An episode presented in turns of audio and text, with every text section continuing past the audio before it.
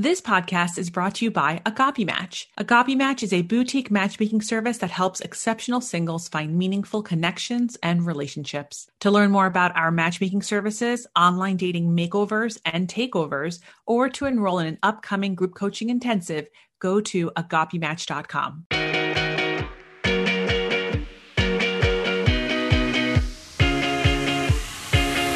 Welcome to Ask a Matchmaker. I'm your host, Matchmaker Maria. For over a decade, I have combined four generations of family matchmaking tradition with modern relationship psychology, behavioral science, and dating trends. With this unique expertise, each week I bring a guest on to talk about dating and relationships while answering your questions. You can ask a question by visiting askamatchmaker.com. Happy New Year. I'm just going to go into introducing my guest right now. This week's guest is Charly Lester. Charly is one of the leading dating industry experts in the world. She founded Lumen, the first ever dating app, especially designed for over 50s. Prior to that, she founded the Dating Awards, a set of international awards of the dating industry. Charly, welcome to Ask a Matchmaker. Thank you for having me. Let's talk. How was your New Year's? Oh no, New Year's in lockdown, right? I live alone, so um, in the UK you're allowed to bubble with one other person. So I bubbled mm-hmm. with a sexpert. So you have a d- dating expert and a sexpert, both single in a house together. Um, we were playing online virtual escape rooms, which was brilliant. So we actually had a really nice evening. What is an online virtual escape room? So if you've ever done a, an escape room before, where you get locked in a room and you've got an hour to get out, you have to solve these clues and undo locks. The virtual ones, they send an avatar into the room for you, so it's like an actual human being who normally works at that that center, and you guide them around a bit like a like kind of like a kids game show, I would say from the 80s or 90s, where you're like, open this box, walk over there, look at this for me. It's it's amazing. It's actually really really good fun. This sounds like the plot of at least the beginning of a Black Mirror episode. Yeah, probably, but uh, but far less Black Mirror than anything else we've dealt with in the last twelve months. That's so I'm true. happy with that. That is true. if if, someone is interested in doing this, where would they go? Oh, uh, well, the best ones I've done, there's an incredible one in the Ukraine, which is called Project Avatar. Um, there's a couple in the US called Miss Jezebel and Pursuit of the Assassin Artists. So if you just Google um, virtual escape room, you're looking for one that has an avatar. That's when there's a human doing it. So it's not like an online computer game. Um, but it's really nice. And it's a nice way, I guess, in this pandemic for businesses that would otherwise have to close because they can't welcome people in through the doors to actually keep running and keep making money. And from the perspective of someone who lives on a very small island, it's really cool for me because I'm getting to do rooms in Australia and in Canada and the US that mm. I wouldn't have been able to visit otherwise. So yeah, no, it's a really fun thing. And when you say small island, are you calling British Isles a small yeah. island? Yeah, we are a small island. I mean, like we're tiny compared to your states, right? I think we probably fit into Texas about 10 times or something ridiculous for the amount of power people attribute to the country. okay, but that's just land. Like, that's so funny. I would never, when I think of small island, I think of like Greek islands. Oh yeah, I mean they're far nicer. like but you know, to me, a small island is not even just so much the land as much as like the amenities. Like I'm from an island. My mother's from an island where there isn't even a hospital. There's yeah. one doctor, one officer. We're nowhere near that. One bank. But, but, but I mean, with yeah. with all the Brexit stuff, who knows? We are going to get treated increasingly like a small island, I think. But yeah, uh, so yeah. We, we're just what I meant was that obviously there's there's a limited number of escape rooms in the UK. Still quite a few, right? a couple hundred. Yeah, yeah, yeah. But like there's thousands. I mean, they're they're massive in the states, right? They're really good fun. I love that. You know, you mentioned that you know you're a single woman living at home by yourself, right? Did you say you're single? Yeah, yeah. Okay have you done any other virtual events to meet people or do things? Uh, so, I mean, I, to be honest, I haven't really changed my dating behavior too much. I've met a couple of people during the lockdown time and gone on like socially distanced dates and stuff um, through dating apps. I find, I think one of the interesting things about this pandemic is that it's forcing lots of people to go online who probably wouldn't have been dating online otherwise. So there's definitely like a new crop of daters out there. Um, I think uh, also one of the things that that I am seeing, you know, both in my personal life but also kind of in my work life because I work in dating still, is that people are more willing to settle down. Right, the type of people who this time two years ago would have been like, "Oh my god, being single in London or in New York is amazing because I can date a different girl every day," are like, "Oh, actually, do you know what? That's not very safe." And um, I'm not going out uh, much, so I'm not meeting all these women. So actually, that you know, and they realize. I think I think lots of us who have lived alone through this will have realized just how lonely that is. And I think a lot of people who probably weren't looking for a relationship in January 2020 probably now are quite keen to get into a relationship. So I think it's quite an interesting time to be single actually because I think there's a there's a lot more opportunity. I mean, while we're recording this, yesterday was dating Sunday Dating Sunday is a term that we have in the dating industry for the Sunday after New Year's, which would be the most busy day of the year for online dating sites. Yeah. The most, I think, like more people join on Dating Sunday than any other week. Yeah, so I mean, the, and traditionally that's because people have just got through Christmas, and Christmas can be a bit rubbish if you're single. You know, you're surrounded by couples maybe, or you've just had lots of relatives saying to you, "Oh, when are you going to settle down?" Mm-hmm. And it kind of is a little bit of a slap in the face if you're single. And then there's the run up to Valentine's Day, and so I think a lot of people come out of the holiday season and just get straight on dating apps, which is why previous years we've seen huge surges. I mean, I think that Tinder did still have a surge yesterday, but I do think that probably the impact of the holidays has been a little bit less than it normally would because I don't know about you guys. I know in, England, no one got to really mix over Christmas. So you didn't have those right. same experiences of like your grandmother saying to you, why are you still single and at 35 or whatever? but you still have the motivation of uh, New Year's resolutions. And I think for some people, at least you know i have um so i have a agape intensive. It's a our group coaching intensive program for women. A few spots left uh, for this week for anyone listening. Uh, but after you graduate you enter a whatsapp group. And i must have received 50 messages this weekend with dating resolutions. I mean, I did ask for them. I asked for like, you know, hey, like let me know what your resolutions are, but so much of it was centered around dating and getting into a relationship or even so much of a lot of the resolutions were how to date better. Like I'm not going to waste my time in situationships. And I appreciated that. I think that's great. And I think to your point, you know, people are more willing right now to settle and I, settle, I, think some people hear that as a negative. than to settle. I would say to settle down rather it? than settle. Yeah, settle down. That's right. I'm sorry. Yes, thank you for correcting me. Settle down. Yeah, there's a big difference, way, isn't there? yeah, it is a big difference. People are way more willing to settle down, and I don't know. I think that's I think that's a great thing because I don't know how long this is going to like. You know, part of me hopes that we all get vaccinated by spring, but the reality is that most people in let's say first world countries will probably be vaccinated by September and that's not including you know new science scientific findings of variants coming out of you know other countries the uk for instance. Well we so then there's an app over here where we can work out basically where we are in line for the vaccine. And oh, i know really? in the last few weeks um, if you typed in like my date of birth um, it would come up with around september. And now that's pushed back to any time between january and july 2022 they're saying. I mean, who knows, right? But so I, I, we're, we're in this for a long haul. This, I think, I think we wow. do need to adapt to the ways of dating at the moment because I don't think that this is just going to be the case for a few more months. I think it's interesting. I mean, having seen people's changing attitudes, I started chatting to a guy in like March, April time. So when we we just gone into lockdown in the UK, and this guy was like, "Oh, I don't want to, I don't want to do a video call with you. I don't want to do a Zoom. I don't want to do a phone call. Um, I don't want to meet up." And and, and you know, rightly so, I don't want to meet up. But you know, we were just like, okay, you need to give me something other than some text messages. And after like 10 weeks of text messaging, I was like, look, I, I just don't think we're going to be compatible because I don't want a pen friend.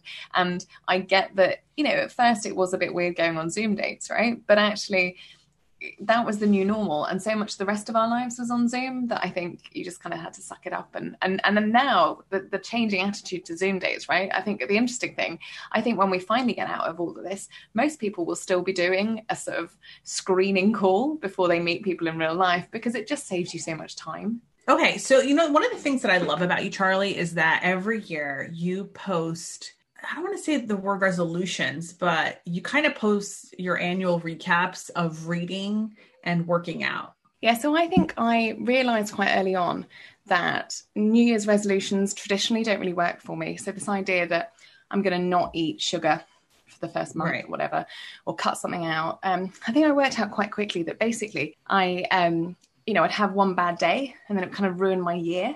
And so instead, I tried to reframe it and decide okay, is there a better way I can approach this? so that if I have a bad week or a bad day, I still can achieve stuff across the year. So I started just setting myself, first off, it was reading. So I set myself a challenge of 52 books across the year, which sounded crazy That's when insane. I first started. So, like, you know, it's a book a week. And then actually, when you start making time for that, you start realizing how possible it is. I think one year I did like 110 or something. I mean, and, and they're audiobooks, some of them. I'll listen to them when I'm running or if I'm driving or if I'm commuting. And it started to make me realize how much extra time I had in my day that I was wasting on social media or, you know, reading throwaway newspapers and mm-hmm. magazines mm-hmm. and stuff. So I started with that. And then I also with exercise. Now I've always I've always enjoyed exercise. I've always I'm not very good with diets. I um I'm the type of person that if you put me on a diet, I'll be amazing for a week and then I'll binge the following week and it just makes me feel really bad. So I realized that for me, the way to stay feeling healthy is is exercise. Um, and I don't like the feeling when I have a lazy day and you know in, you know, I think we've all, we've all been there where you talk yourself out of doing the exercise. Mm-hmm. And so I worked out the way to motivate myself to do the exercise each year was to set myself a total number of days across the year of exercise. So, say I want to do five days of exercise a week. Instead of saying to myself every every week this year I'm going to do five days of exercise, and then having a week where I'm ill or on holiday or feeling rubbish, and then that that ruins it for the whole year. I just calculated right. What's five times fifty two? 250 let's go it's 260 but yeah let's let's let, let's do a 250 day year and and I found that far better because then I started choosing my days off and actually planning the days I was going to take off. Um, with my exercise, I kind of I just let myself like uh, anything counts as exercise, whether it's like an hour long walk or a swim or a marathon or an Ironman. I do Ironman triathlons; they all count the same. I mean, you also did that insane marathon through the Sahara Desert a couple of years ago. Yeah, Marathon des Sables. So it's six marathons in six days across the, Sahara Desert. And I and I say this right. If if if you don't know what I look like, I am a size. I'm a British size twelve. So I think that's a that's a size eight. I think in in the US. Mm-hmm. So I'm not particularly small. I'm not. I don't look like one of those long distance runners. Right. I'm five foot eight. I weigh a fair amount. Um, but I just I think I'm just quite stubborn and I love a challenge and I love setting my mind to something. And you know it, it, took a fair bit of training. It was it was one of the hardest things i've ever done. It's not the hardest thing i've ever done. Um it was a lot of fun though. And the people i met out there it was one of the best weeks of my life because the charly i who... was so obsessed with every single post you put up that week. Like i would you would post something and i would read it. I would look at the photos. I'd read your post again. I would look at the photos again. Like i was i can't believe you did that do you know, I can't believe I did it uh, because when I was looking at it two years beforehand, I was so petrified that I was going to, you know, not like get lost in the middle of the Sahara Desert and die or get bitten by a snake. You know, you, you, you, you the kit list has things like a snake ven- venom pump that you must carry with you, right? That's really scary when you're thinking, oh my God, what am I doing? What am I signing up to? And then actually, in reality, it was not scary at all. And I, I walked with the same guys and ran sections and walked with this, this group of five guys. And we just made made like lifelong friends. There were sections where we were carrying a guy who was one of the fittest guys I've ever met in my life, and he just got like a blood infection, and we literally we were carrying him between the four of us um, through the night, through the Sahara Desert, and it sounds awful, but it's honestly one of the best experiences of my life because it felt like an adventure. And I think, I mean, this kind of goes back to the escape room stuff that I was talking about at the start, right? I that is me in a nutshell. I just love an adventure, and I love feeling like I'm in a movie, right? I love feeling like I'm in a book, like I'm a character in a book. And I guess I do as much of my life as possible to try and make it like to have those adventures, which I'm not going to lie, the last year being stuck indoors for the last 12 months has not been great, but but I'm trying my best to have adventures still. How have you been working out now? So we're still allowed to run in the UK. All the gyms are closed, but you can still go out once a day for a run. So I've been mainly focusing on that. So last year I ran a thousand miles, which is the longest, the furthest I've ever run in a year. And again, that was for me, that was a nice challenge to tick off. Um, if anyone's a run, you know, fancy doing something like that, the app Strava is free and is really easy. It kind of your runs as you go. Strava, S T R, I think it's double A V A. Um, okay. It, it, ma- it, maps your runs as you go and tallies it so that you mm-hmm. kind of mm-hmm. know how much you've done that week, how much you've done that month, um, and your friends can see. You can sort of your friends can see how you're doing, which I found again for me worked quite well because then I wouldn't slack because I know that my friends can see how fast I'm running.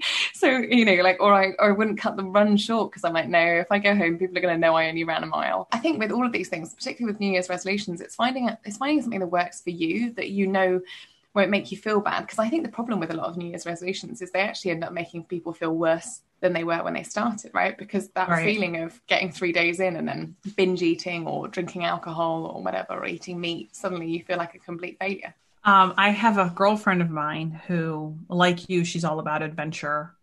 And she does this thing where she basically writes like 12 goals she'd like to accomplish every year and she puts them like in a glass bottle with a cap. And then once a month, she takes out a paper. So maybe in January, she'll, it'll say go vegan. So for the next 30 days, she has to be vegan.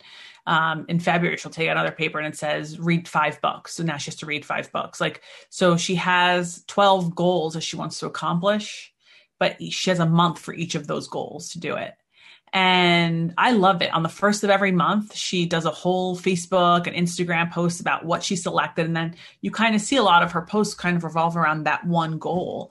So I thought that was a really, I think that's a very, a different way to approach. You know, you have to think of the year, not just like you know, I think what you just said, resolutions can be tricky because they do make people feel bad. But if you can reverse engineer it and say stuff like, well, what do I want to accomplish by the end of this year? Yeah, definitely. I um I normally start the year with a full list of stuff I want to accomplish and then I mm-hmm. finish it ticking it off and seeing which ones and I never beat myself up if I haven't got done everything on the list. Um I have to admit this year I haven't done one just because it's such a weird situation because normally I would put all the races that I've signed up for, right? But bearing in right. mind, most races I've signed up for have been cancelled three times over and probably will be cancelled again. Just this morning, a race I was meant to do in China in, in May has been cancelled. So you just, I, I think it was interesting. I think around May last year, I sat down with the list I'd written for myself in January, and I and I just decided to be kind to myself and, and review it and think, look, a lot of this is completely out of your hands. Which bits can you still control?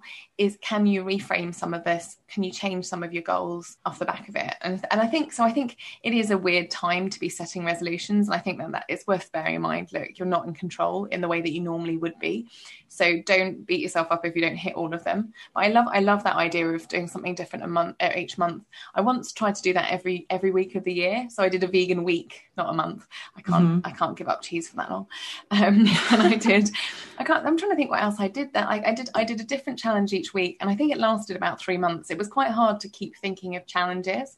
And um, right. one of them I did like a week of meditation because that's something I don't really do.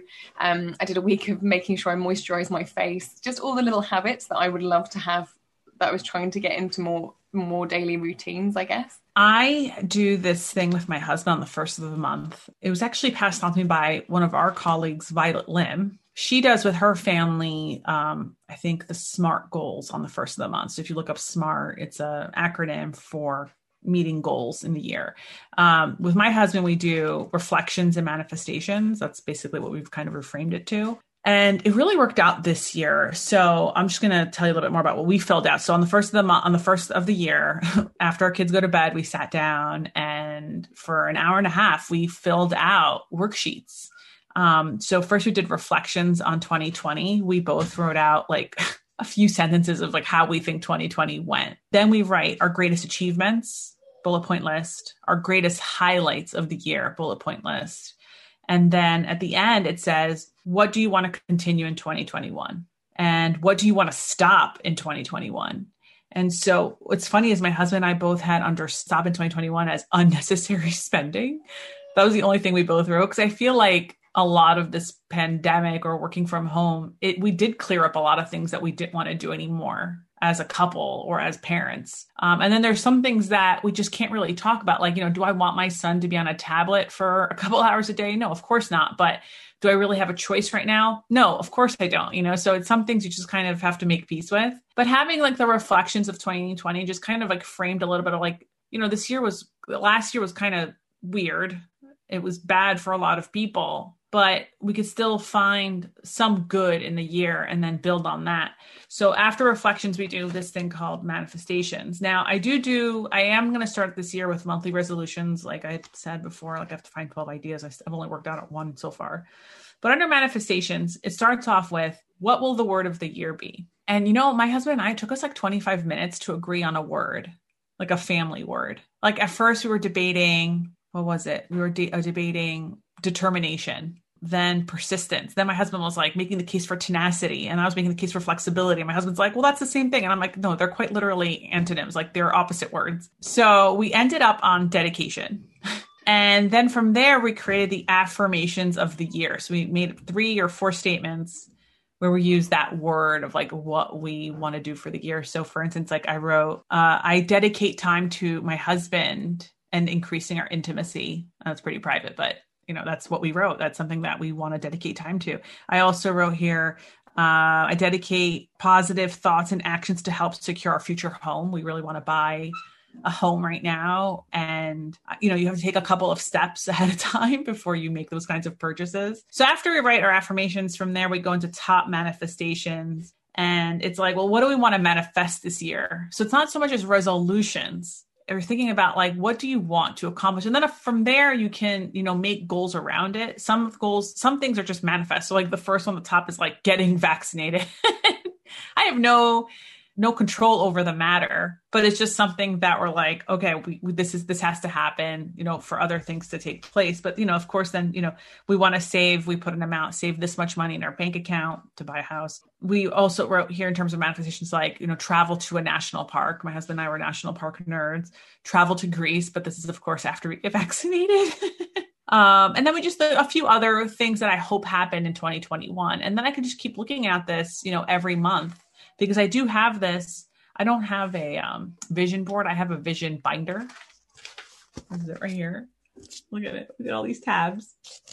And I it just helps a lot for me to just kind of focus on what I've learned the last month is that you can have ambition, but that's a very different thing than drive. As a result, you know, you can say, Oh, I want these things to happen, but they're not going to happen unless you actually put the actions and the persistence behind it. Yeah, I mean it's an interesting one, isn't it? Because because obviously you use the word manifestation, which is uh, you know to do with the whole the secret, right? And um, mm-hmm. uh, which is the word they use, and I find that quite interesting because I think, like you said, you know that there are some people who just put this stuff out into the world and think it's going to happen, and I I still right. quite firmly believe that you have to hustle to get there too. Totally. It's a combination of the two. I think setting those manifestations puts your brain in the right on like the right wavelength or in the right target, but then you've got to then do the work to get there too. Um, but yes, it's, interesting. I, I had um, so I always have a whiteboard in my office um, that literally has my like aims for the year, like up and big. And some of them aren't, you know, some of them are same as you. Some of them are, are goals that I know I can hit, and some of them are things that are going to require other other people. Get a boyfriend, for example, right? That that requires another person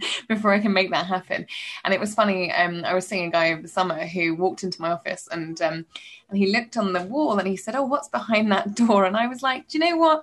I'm not going to let you look at that yet because this is date like three or four or something." And I was like, "You haven't even let me in your house yet. You are not seeing the inside of my brain because that's what that whiteboard essentially was, right? Like right. all of my goals for the year, all the things I would love to happen. But yeah, I think it's, it's it has been an interesting and, and as you were saying, I think it's I think it's really worthwhile remembering that it wasn't all doom and gloom and, and actually sitting down and, and, calculating, you know, you know, okay, I might not be where I expected to be, but what else did I manage to achieve along the way?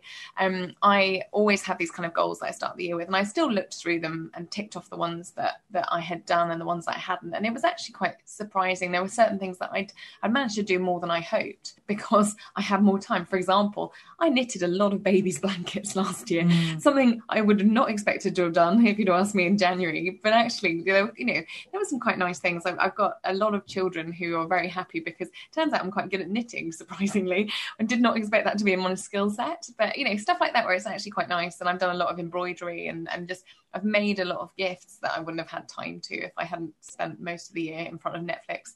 Um, That's amazing. But, yeah so i think it's, it's, it's trying to reframe stuff and and, and actually i think some, something that can help too is talking to your friends because you know how sometimes we're our own worst critic and we'll think about stuff and we'll be like oh i didn't do anything. And then your good friends will say hang on a minute. Don't you remember you did this and you did this? I mean actually the knitting example it was a colleague who pointed that out because i was talking about how you know I think a lot of single people probably feel like 2021 uh, sorry 2020 is a year that's almost been like a thorn in your foot right like because it has stopped a lot of people from getting where they hoped they would be relationship wise. They probably have met less people than they were expecting. And so I know a lot of single people who feel a bit like, okay, yeah, the world's on pause, but I'm still getting, I'm still a year older. And it was funny because we were doing something, I'm, I'm doing some work with a mental health app, and we were having this discussion about kind of this situation if you're single and feeling like you're not where you expected to be and uh, and I was just using examples of you know sort of the things I'd hoped to achieve that I didn't. And she was, you know, that my friend said to me, "Yeah, but you've done this, and you've done this, and you've done this," mm. and she was highlighting stuff that she'd obviously seen on my social media or from conversations we'd had that I wouldn't have even thought of as successes. And it sometimes it takes that other person to reframe what you've done and put it into context and be like, do you know what? That is that you you that's a big deal. You achieved that. That's not everyone is doing that. I mean, the one thing that really surprised me this year was when we were do- when my husband and I sat down to do our achievements. Like we do it separately. We're on we're both have two separate worksheets, and my achievements were 100% different than his achievements. I mean, no, it was 95% different than his achievements. The one achievement that we both did was like, you know, we we I had a baby, but we kept it alive. Like, you know, go us but the rest of our achievements were incredibly different. You know, I didn't know that he had learned Python in during COVID, you know, during a stay at home. And, you know, he's really proud of that. And I just, you know, I was like, wow, okay, like great. I think it's good to look at things from a reflection standpoint and um, just don't be so hard on yourself. That's so, what I'm noticing as I said, the way I got into the dating industry many years ago now, yeah. about eight years ago, is that I wrote a dating blog where I went on 30 blind dates before I turned 30. And it went viral over in the UK. I ended up getting picked up and working for a newspaper. And the reason I used to love going on loads of dates is it does wonders for your self-confidence because you you start talking about these things that you did years ago in random in random, random conversations that you wouldn't have with your friends because it's a first date and you're just exploring each other's kind of mental history and I, you know, I used to actually come away feeling so much better about myself. Like, you know, the kind of the kind of complete opposite of how you might think someone who's single, been single for a while, would be feeling about themselves. Because I'd be like, actually, I've done some kick-ass stuff, and I was actually pretty cool on that date. And so I, I used to love that side of of, of going on dates. It, it, I found, you know, I did I did these thirty dates over three months with complete strangers that were picked for me, so I didn't know who I was seeing until I turned up. Oh, so go back. So you, this is how you got into the dating industry. You started yeah. a blog called Thirty Dates um, it's still around. You can, if you Google 30 dates, it will come up. Um, so it was, it was 30 dates before my 30th birthday. So I had three months. Basically, I got ghosted before ghosting was even a thing. Like, and um, and I, I genuinely searched the obituaries because this guy had gone so AWOL out of nowhere after like four amazing yeah, dates. I've been there. Um, I remember hearing you say that. And um, yeah, and so, and so I realised that I had gone from bouncing around like a Cheshire cat at work to just really miserable. And I had three months left of my twenties, and I was determined that I wasn't going to spend them moping over some guy who wasn't worth my time.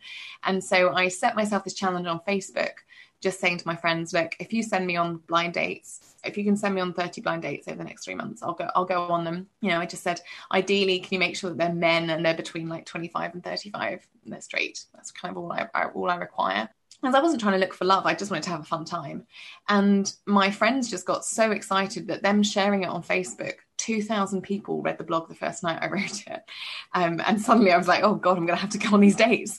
Um, so I literally spent, still to this day, the best summer of my life just going on dates three times a week and trying to juggle that around a banking career and some very uh, uh accepting bosses who were letting me leave work early and stuff and I was blogging at like three in the morning and stuff as soon as I got home. But I, I honestly had one of the best summers of my life and I did I did most of the dates in London and I actually flew to New York and um, Los Angeles for dates 29 and 30 which is really cool. And I did date 30 hiking to the Hollywood sign the night before my 30th birthday wow. with an aspiring Hollywood actor. Um yeah no I had I had the best time but yeah I, I think it was really interesting because I kind of I definitely learned to love myself just from from having these conversations where you are talking to a complete stranger about stuff that you doesn't come up into conversation with your friends. Um, so you're suddenly remembering all the cool stuff that you have done, and actually you are a cool person, and um, totally. and then you see people's responses to that, right? And and yeah, no, I really enjoyed the experience. And of course, that opened hundreds of doors for you after. Yeah, so I then became editor at The Guardian, a dating editor for The Guardian. I was also helping them to build a dating site. Then I went to Time Out magazine, which I think you guys have in New York, right? Mm-hmm. Um, so I was Time Out's global head of dating. So I was in charge of all dating content for them. Um, and then it was while I was doing all that that I had the idea for the dating awards because as a blogger, people kept emailing me and saying, What's the de- best dating app? What's the best dating site? Which experts would you recommend? Which matchmakers would you recommend? And I was like, Well, I can tell you what I think as a straight female, right. but there must be a more democratic way to decide this. So I started the awards in 2014 in the UK, and then people like you kept emailing me saying, You've got these in the UK. When is this going to come to the States? When is this going to be in Europe? So we launched in Europe a few years later and then in the States. Um, and you won.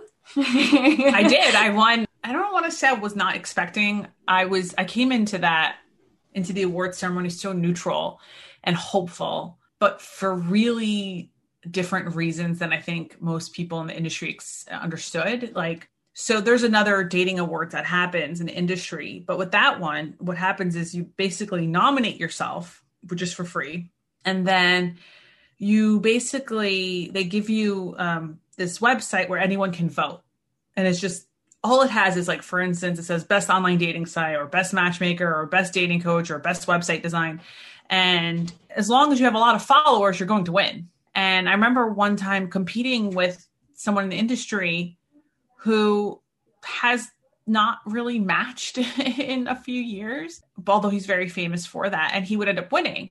And I was like, okay, like, you know, you have 20 times the followers that I have online. When you shoot a link out, it goes viral. Like, you know, there's, it's like, I felt like this is really hard to juggle, like to, to compete with the well, popular vote and it was interesting because I mean, part of the reason we didn't do it in that way was because I had been a blogger and I'd been in a lot of blogger awards. Um, I had been in similar competitions to that where you're like, okay, I've got really dedicated following. I know my posts are way better than certain websites, but if they had a really good social media following, exact same thing. They'd send the link out, and and I, so I wanted to do something that really felt like it was properly judged. It was judged by people in the industry. So we set up these impartial panels of matchmakers. So, for example, with the American Awards, it was all British matchmakers, British owners of dating sites literally trialing everything and we would do so I, I used to love this so we stopped doing this because i went to lumen but um, i used to love the mystery customer side of it where you would ring up and just pretend to be a customer and see how these by the way I had no idea until the awards that that's what you did. Like for I guess I didn't read the fine print, but all of a sudden I would find out at the awards that oh, we mystery shop you. Like we call your service, we talk to people, you know, someone and I was like, "Wait, what?" and that's when I was like, okay, I, I, mean, I hope we win, but um, and I'm really happy that Agape Match did win Best Matchmaking Service at the U.S. Dating Awards in 2016. That's um, that's actually one of my proudest achievements. But also the people that I was up against were also really great services. So I felt even I felt happy to be in that group to begin with, but also the fact that people within the industry were secret shopping, that felt even more I felt more confident in winning it than thinking like, oh, people who've never used my service are now just voting for me because I asked them to vote for me. It was, it was I, will be completely honest. Running an awards uh, or an awards company is a really interesting experience. I had people who didn't win who would email me being like, "No, I want my money back because I didn't win." Um, right. I would have people try and bribe me. Um, yeah, it was it was such a crazy four years. But I, I think the great thing was I got to see the dating industry inside out. So I'd seen it from the consumer side, and then I saw it as a judge, picking apart all these websites, all these apps, all these services, and just getting to know the industry. Because, and I've said this from day one in dating. I think the dating industry is a really interesting one because it's completely unregulated. So any man and his dog could turn around and tell you they're a dating expert, That's and right. they could, you know, anyone can set up a matchmaking agency tomorrow. They might have no customers. Um, anyone can literally white label an app and say that they were a dating app. Then you go on it and there's no there's no one on there or they're fake bots and stuff.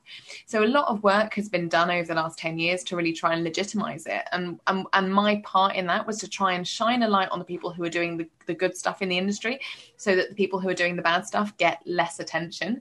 Because i'm sure i'm sure you've come across them too maria. There are some shady things that happen because the sad thing and i say this as a single person is that you know people will spend good money to try and find mm-hmm. love it's one of the most important things in your life um, and there are some very cynical people who will see single people as just walking pound or dollar signs and forget that that's a human being. And, and, and when I ran Lumen, I was so aware that we had 1.5 million members in our first year. And I was so aware that each one of those members was a real human being who was having an experience on our app and putting them their heart out there and putting themselves out there um, myself and my co-founder. So it was an over 50s dating app. It's, it's now been um, exhumed into Bumble, so it's now included in Bumble.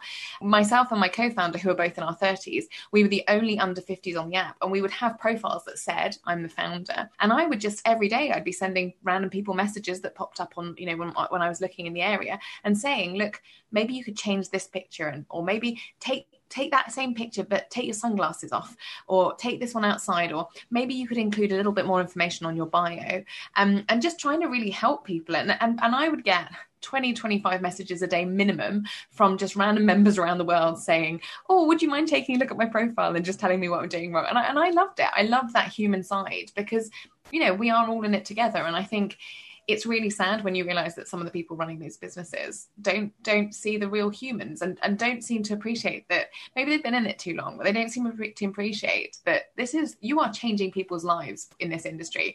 You know you must be responsible for far more weddings than i was in you know in a year and a half of running a dating app but i still have a list of all those weddings. I've got pictures from the weddings and i just find that so mm. lovely that people are still reaching out to me on linkedin saying oh we, we met on your app last year. We just got engaged. awesome. and it's really cool that's really lovely. That's awesome. So you left Lumen. Lumen was taken over by Bumble, which yeah, so congratulations it was, it was on that as well. Thank you. It was yeah, it was acquired as part of the Blackstone deal at the end of last year. So it was actually I was I was hoping to run it for a lot longer than we did, to be honest. But it was it was quite a fun experience for just just shy of two years. What attracted you to do Lumen though? What attracted you to do over fifties?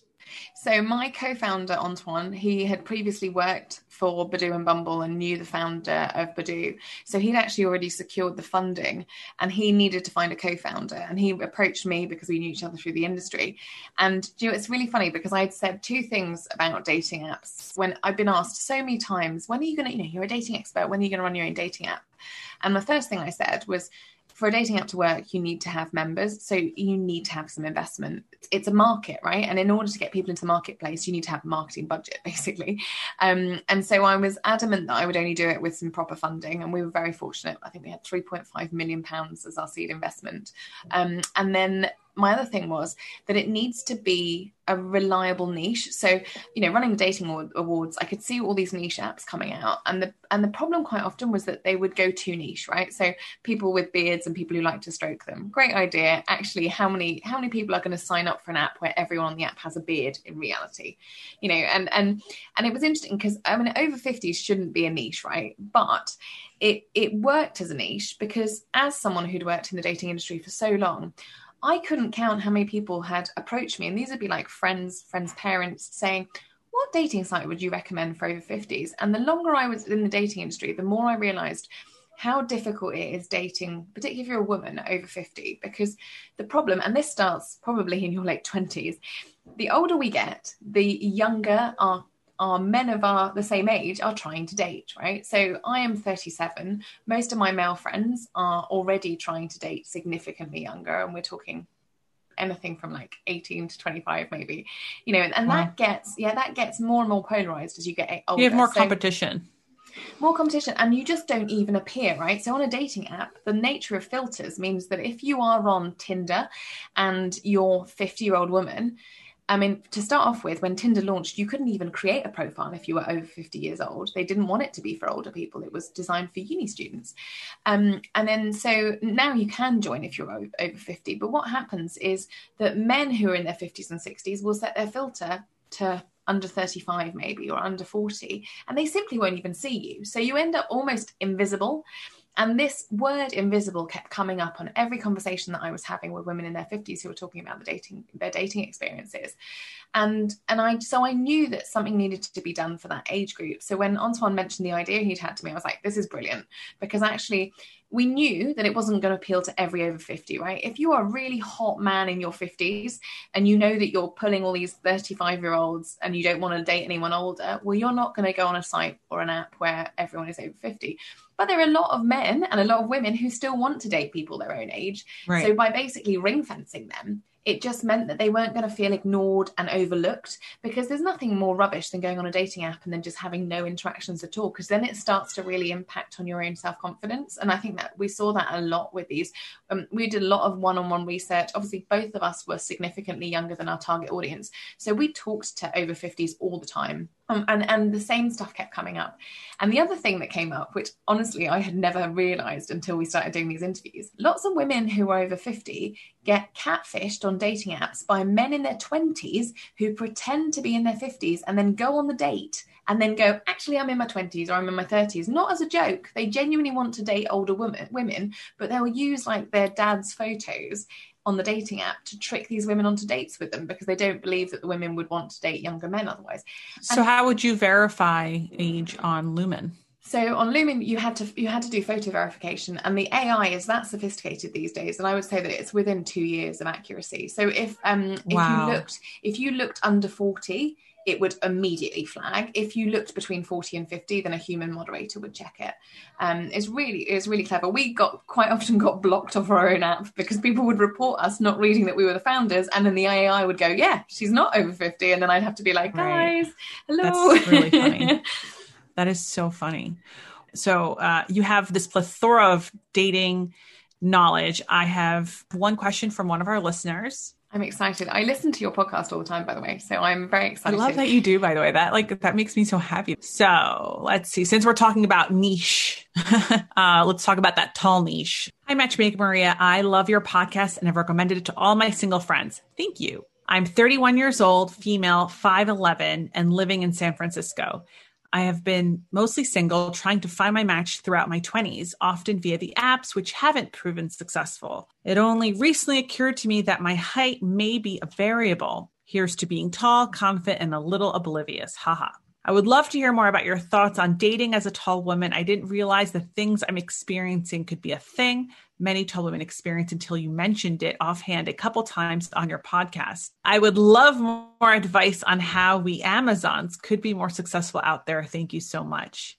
So this was sent to me by Dana. So oh, you're tall too, right? Yeah, I'm not. I'm not as tall as you. I'm five foot eight. Are you five eleven? I'm five eleven. Yeah, that's still so we are Amazons. Pretty women. tall. Yeah. it sounds like Dana is not bothered by the height of the men, right? It sounds like it's the other way around because it's not like she's saying, I'm 5'11, I'm only going to date men who are six foot six. No, she never mentioned her height specifications. I think she is experiencing height discrimination on the apps from men. Yeah. It's such a tricky one, isn't it? Because I know that you always say you shouldn't you shouldn't worry about height, and I know that my one of my good friends in the UK, one of the top matchmakers, Caroline Brealey, she always said that as a as a matchmaker, that was one of her biggest bugbears was people who adamantly, you know, were fixed on height. I have to say, I am not attracted to men who are shorter than me. I know I'm not. I've tried dating many who are shorter than me, and I just and I know I know the reason for that is that I like to feel a bit more feminine. I don't. I feel quite lumbering and big if the guy. I'm also quite heavy, right? I don't like if the guy weighs less than me. I wouldn't date someone who was taller than me and weighed less than me. It would make me feel masculine, and and and I don't want that. I think the thing with dating is is working out your deal breakers and actually working out which ones are really deal breakers. Because I think when you start dating, people have got like this list of like 25 things. And I think you have to look at each thing and think, actually, is this genuinely a deal breaker? And what what are the reasons behind that? I mean, I date, so I'm five eight. I used to date, used to date, I used to live with someone who was six foot eight. And I love that because it made six me. Foot eight? Yeah. First time in my life, I felt How did you small get around? Get, get around. Oh, it's absolutely fine. You're all the same length lying down. Um, no, no, no, not. How did you get around, like in a car or? Oh, it, yeah, it, it, he fitted into normal cars. It was fine. Okay. Um, yeah, yeah, no, it was, it was, he just had to bend, duck his head getting into a doorway. I think that's the only, the Yeah, only I- issue. And what is quite funny is if you ever look at any of the pictures of us together, I look like a small child next to him, which I have never done in my entire life. Because normally I'm the one, like the tallest one in the picture, especially in heels. But I did, I did enjoy that it made me feel more feminine and more girly, which I think, you know, as someone who a lot of my friends, a lot of my best friends are like five foot two, and I'm the person that can't go out in heels on a night out with her friends because otherwise I'm towering like a, a foot above them. I, I like that feeling, but uh, but I've learned that there are other things that I can't be fussy about if I'm going to be fussy about height, right? Like that you, I think you have to you have to make allowances for other things and decide really what is the most important thing to you. With Dana, she doesn't sound like she's she's the one that's bothered. It sounds like it's the other people, which is sad. And I think, but I suppose it maybe it works that it works both ways. And if I feel effeminate, fem- effeminated, uh, is that a word? The opposite of emasculated, if un- unfeminine by being bigger than the guys, then there will be men who feel emasculated, feeling shorter than a woman. And I, I think it's just a reality, right? I know a lot of men who are married to taller women. I think is your husband a little bit shorter than you, or is it you same, So, same height? He claims to be an inch taller than me. I think he's half an inch taller than me. But he met me in heels, so you know he met me two inches taller than him. But I don't. I'm not. At five eleven, um, when I was single, I was open to dating men five foot nine and up. But that's because I didn't think my femininity came from my height. I thought my femininity came in other ways. Um, you know, I'm a very nurturing person. I'm a great listener, and I think you know there's so many things you can attribute to being feminine masculine that's a very binary way of thinking as well but i didn't think my femininity came from my height or even my body type so i didn't so i, I love that there's two perspectives on this right you have this perspective of height. And whereas for me i'm not a heightist. I've always been quite reasonable with with the height. I mean i've been on dates with men who are even shorter than five foot nine but um i feel like anyone i've been in a relationship with usually five foot nine and above. What i will say to dana is that the great thing about being tall and what she self described herself as confident is that you can market really well in in real life um, interactions so and i know that's not a option for a lot of people. I get that.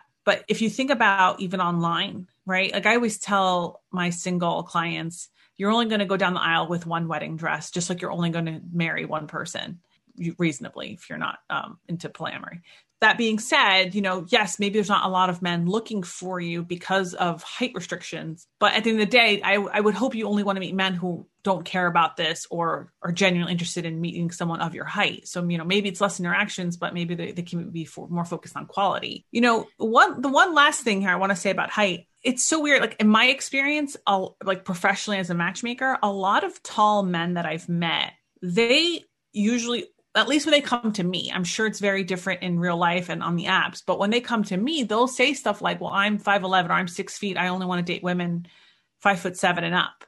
Like if I produce a match, it's five foot five. It has to. It becomes a debate, which I find very frustrating. It's an interesting one though, isn't it? Because I've got lots of friends who are like five foot two, five foot three, who still want to date people who are over six foot, and it's become this like magic number. I I think the interesting thing is if you don't care about height, you can clean up on these apps, right? Because Right. there are lots of very eligible men around who are five foot five, five foot six, five foot seven, and you see that on their profiles, right? You see these guys who are incredible and, and clearly and, and are mentioning their height because it's clearly been an issue with other women on the apps. So I think if that's something that you decide is not a deal breaker for you, then you are opening massive doors for yourself. I just want to, it's so funny. A colleague of mine this morning asked me, Maria, do you have any Jewish men who are over six feet tall that live in New York City that are very successful? And I said to her, no. Like currently, any of my Jewish clients that live in New York are five foot eight, which is the average height of most men.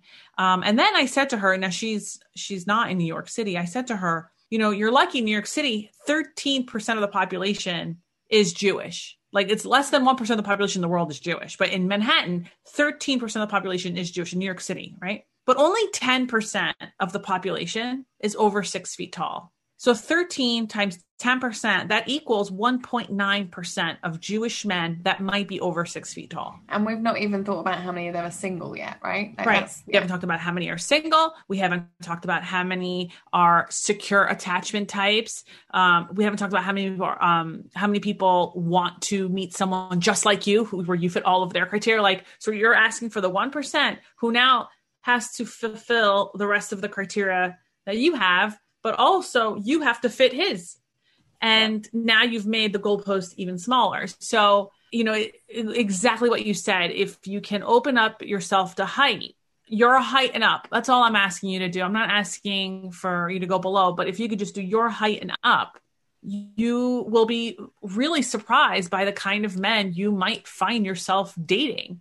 And you could be happy. I mean, what is the worst case scenario here? You go on a lovely first date. you meet someone new you have in, in covid times you have a 30 minute zoom date? Like what is what is what are, what are we talking about? What's the worst thing here? I mean that, everyone's you know? the same height on zoom aren't they? Yeah. So I mean, you know i think i think that's a you know reasonable if you want a bit of that perspective too, it's worth reading the book Date-onomics. Um, I think it's by Jon Birger, which talks about. Um, He's actually going to be a guest in a few. Oh, weeks. brilliant! He's great. Yeah. He spoke at that event that I ran in New York that you where you won your award. Um, he it's really interesting actually because I mean I, I know that Maria is a big advocate of moving if you decide that you have exhausted your town or your city, and he talks about the different demographics in cities and how they and how that uh, that affects single life. So, for example, he looks at universities where there's loads more men than women and vice versa, and the different ways that men behave and scarcity, and how, you know, if you are um, uh, in university, for example, if you're at a college where um, there's loads of women and there's very few men, then those men are far less likely to settle down and marry straight after university than they would have been the other way around. Because if there were far less women, they would have got the woman quickly got a woman when they could. Felt like they were scarce and wanted to lock hunter. them down. It's the reptilian brain, uh, you know, thinking of scarcity versus abundance. So yeah, I totally he's actually going to be a guest in a few weeks because uh, his he has a new book coming out. So uh, oh. I'm really excited about that. He's, it's, I'm not going to lie, it's a little bit depressing if you're a white collar woman living in most cities, but yeah. it's worth it's worth a read. Uh, okay, so one last thing I want to talk to you about. You've dated in the UK, you've dated in the US. Do you think there's a difference between the way people date in Europe versus the United States? So I think there used to be a difference in the way that people dated in Europe and in the States. I think it's increasingly less and less. I think I think Tinder is responsible for a lot of that. I think the kind of the idea of multiple dates in a week was something that people would really have it would have really shocked people, I think five years ago, six years ago in the UK still. And it's that's definitely changed. Um I think but I do think Brits are getting increasingly more like more like Americans. Uh, you know, so I, as I've mentioned, I listen to this podcast. I follow um, your Ask a Matchmaker every Wednesday. And I would say the one thing I've noticed in your answers that I think, oh, that's not quite the same in the UK is maybe the um, when you tell people that they shouldn't i know and you believe that you shouldn't move in with someone unless you're engaged and i think that's a bit different in the uk i think it's really rare that someone would move in with someone would wait to move in with someone until they're engaged.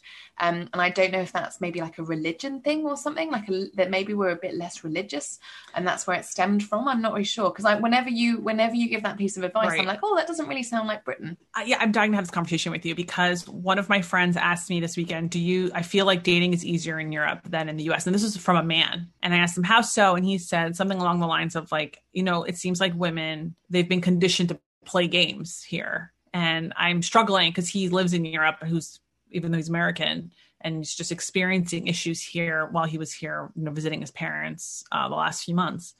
And I said to him, "There's a lot of things here that you're ju- that we juggle in America that just does not exist in Europe." So, just to your point, really quick, right now, you know, you're right. In the UK, if you're from Northern Europe, I would not give the same advice when it comes to moving in. I think if you have a partnership with someone and you can see eye to eye on your three year goals, move in quickly. Um, America is, I think, the fourth most religious country in the world. And in, in Northern Europe, Sweden, Norway, Finland, United Kingdom, there is a tendency for people to have long term partnerships with people, be married, even have children and not get married. Right. If you go to Sweden, it has the one of the lowest marriage rates in the world. And that's also because you have more social services in these countries. You have a safety net where you don't have to get married to have access to it. In America, a lot of our safety net is dependent on who our spouse is and do they have better insurance than us. There are different motivations to getting married here versus in Northern Europe. Well, and also, I mean, our law has changed too. So if you live with someone for five years, for example, you're treated as being common law married. Like the law treats you as is exactly the same as if you were in, in a married partnership or a civil partnership. Also, there's one thing that actually, as you were talking, I was thinking that is different in the UK. I think I'm right in saying in the US, most paying clients of matchmakers are male, right? And normally, uh, matchmakers quite often will hunt for the women, whereas the men will come as customers to matchmakers. Is that correct? I mean, we do get requests every day from women, and we will take one or two women a year. But yeah. So it's the complete reverse in the UK. Almost all paying clients of matchmakers are women, and um, and basically British matchmakers. I can you know I know, I know all of them. They um they will hunt down the men for the women if that makes sense. It's very rare you'll get a male paying client a matchmaker. So it's quite interesting how that's a difference. So maybe that I think does it could align be. with what your friend was saying. It could easily also be more women becoming our clients. We just I mean, I took female clients for eight years as a matchmaking service, but at some point I burned out because hunting for men can be really difficult. So, so the, so the rest of the, the point I was telling now, my friend who was in Europe who's visiting the United States is this. I think in America, women play more games because men here are not as good communicators. And I know I'm saying this to someone who's British, where you have stereotypes about being closed off emotionally. But hear me out here for a second. Of course, we're talking about I'm talking to you in a post Thatcher world, which may not apply to the continental Europe for you specifically, but in the US, we have a very individualistic society, and you can see it based on how we're treating a global pandemic. Most of Europe is very collectivist attitude. And I think this shows up in dating. For instance, if you, a lot of people in continental Europe do meet people through friends. And if you were to ghost a friend of a friend, that group of friends stop talking to you like there's just kind of like this group think when it comes to how we treat each other. And in america it's like well don't call them for a couple days. You don't want to seem too eager or it's just a lot of communication problems that exist from day one. And that's that's because both genders are playing by very different rules i suppose when it comes to dating yeah, I mean, I think that that probably is cultural. I think it's also, to be completely honest, and, and I say this as someone who used to run a dating app, I think it's also down to technology, right? It's a lot easier to ghost someone behind a phone screen. And again, like like you said, you haven't got that accountability of your friends introducing you. You can completely remove all contact with that person, and that person can't find you if they don't know where you live. So it's a lot easier to just step away from something in a really impolite way because because of the facilities that allow us to do that. You know, you can you can block someone from your life by pressing a button, which you can't do in the normal IRL world, right? And so I think, yeah, I think that, that that has changed the way that we treat people. I remember one of the first, so I was, you know, going back to this dating blog that I had, I was one of the first bloggers who was writing about Tinder and the effect that Tinder was having on dating. And one of the first things I noticed was actually I had gone, I'd, I'd tried to schedule this date with this guy that I've been chatting to, and he kept messing me around. And months later, I ended up getting in contact with him because I needed a male blogger for the for the blog, and I was like, oh, you'd be perfect and we actually had a really frank conversation as friends at this point who had never gone on a date but he you know had gone through a sort of the courtship process together and it never went anywhere. And he was really honest with me. I said you know you treated me quite badly. And he was like charly being completely honest with you at that point you were a photo and a name on my screen in amongst 20 other photos and names. You weren't a person. He's like, now I've sat opposite you, I would never treat you that way. But up until that point, you know, there's a level of detachment where you're almost like a playing card in someone's pocket. And they see the city as this never ending stream of these playing cards and so I think one of the keys to dating is reminding people that you're a human being as early on as you can, so that they don't treat you as disposable, and so that they, you know, that you would like to think that most people once they've met you, um, and, and, not everyone does this, and that's why ghosting happens. But you'd like to think that that like there's a level of morality that steps in once you've had a bit more of a connection with someone. Yes, I feel like you're kind of bringing me back to the thing I posted yesterday on Instagram in terms of like if you're looking for a resolution for single people, like the best right now, people are tired of swiping. Nine months of swiping is just hurts. Like it's so draining emotionally, mentally, physically.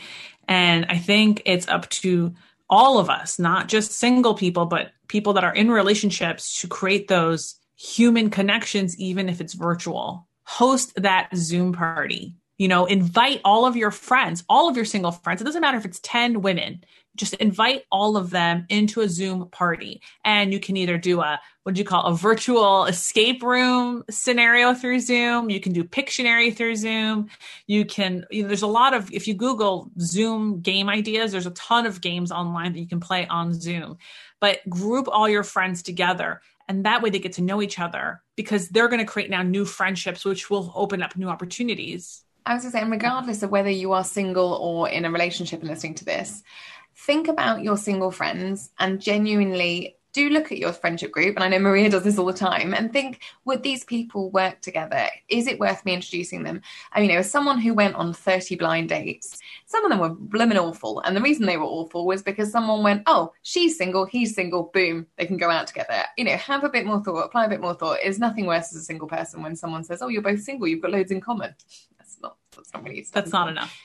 Um, but actually, you know, as a single person, you shouldn't have to keep asking your friends, do you have any single friends that, that might, you know, like actually be proactive. And, and even if you're single too, if there are guys in your life or girls in your life that you're that, that are single that you're not attracted to, well, think about your other single friends. Might there be someone that you can introduce them to? Because it, it is so much better if you can meet through friends. Like, I think you have that level of accountability.